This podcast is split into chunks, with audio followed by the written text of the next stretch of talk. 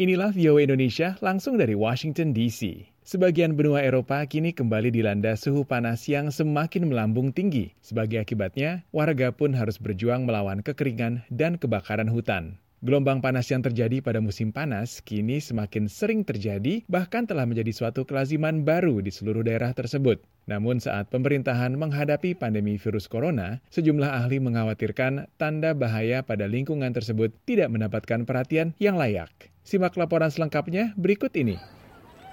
Belum lama berlalu, Cuaca dingin pada bulan Agustus yang dipenuhi dengan hujan di kota Paris bisa saja membuat para turis terkejut. Namun tidak demikian halnya bagi warga Paris. Kini nampaknya itu semua bagaikan sejarah kuno yang telah terlupakan. Minggu lalu, suhu di daerah tersebut naik hampir 40 derajat Celcius atau lebih dari 104 derajat Fahrenheit. Dan setelah cuaca mendingin sebentar, diperkirakan suhu akan kembali naik. Kisah yang serupa terjadi di sebagian besar negara Perancis, di mana penggunaan air di sekitar 2 per 3 dari seluruh kantor pemerintah harus dibatasi setelah terjadinya cuaca kering yang berlebihan. Curah hujan kini berada pada tingkat terendah dalam lebih dari 60 tahun. Sejumlah negara lain di Eropa termasuk Spanyol, Italia, dan Inggris kini juga turut merasakan suhu panas yang luar biasa. Ada sejumlah ahli cuaca yang menghubungkan secara langsung cuaca panas dan kering tersebut dengan perubahan iklim. Ada pula yang berpendapat lebih halus. Berikut adalah Klaus Rohrig, seorang koordinator kebijakan iklim dan tenaga di Climate Action Network Europe, sebuah LSM yang berbasis di kota Brussels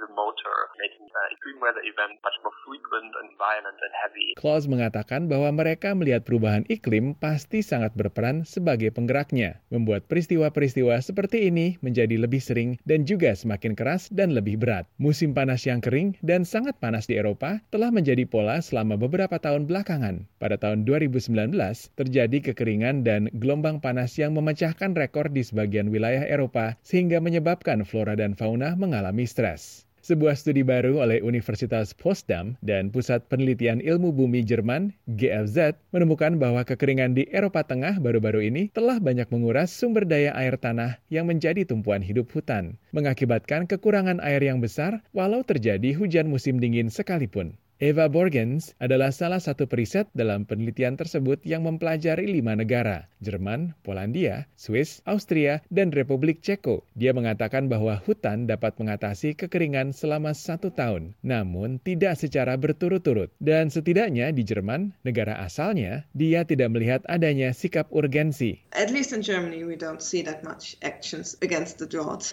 Kami tidak melihat banyak tindakan untuk melawan kekeringan. Setidaknya tahun ini kita telah mengalami curah hujan. Jadi, orang-orang cenderung menyangka semua sudah membaik, padahal air yang tersimpan di bawah tanah tetap menghilang. Studi lain oleh Universitas Basel juga menemukan cuaca kering dan panas menyebabkan kerusakan jangka panjang pada hutan-hutan di Eropa, terutama pada pohon pinus dan beach. Tahun lalu, Badan Lingkungan Uni Eropa mengatakan cuaca yang memanas telah memicu penurunan besar keanekaragaman hayati. Demikian laporan tim VOA.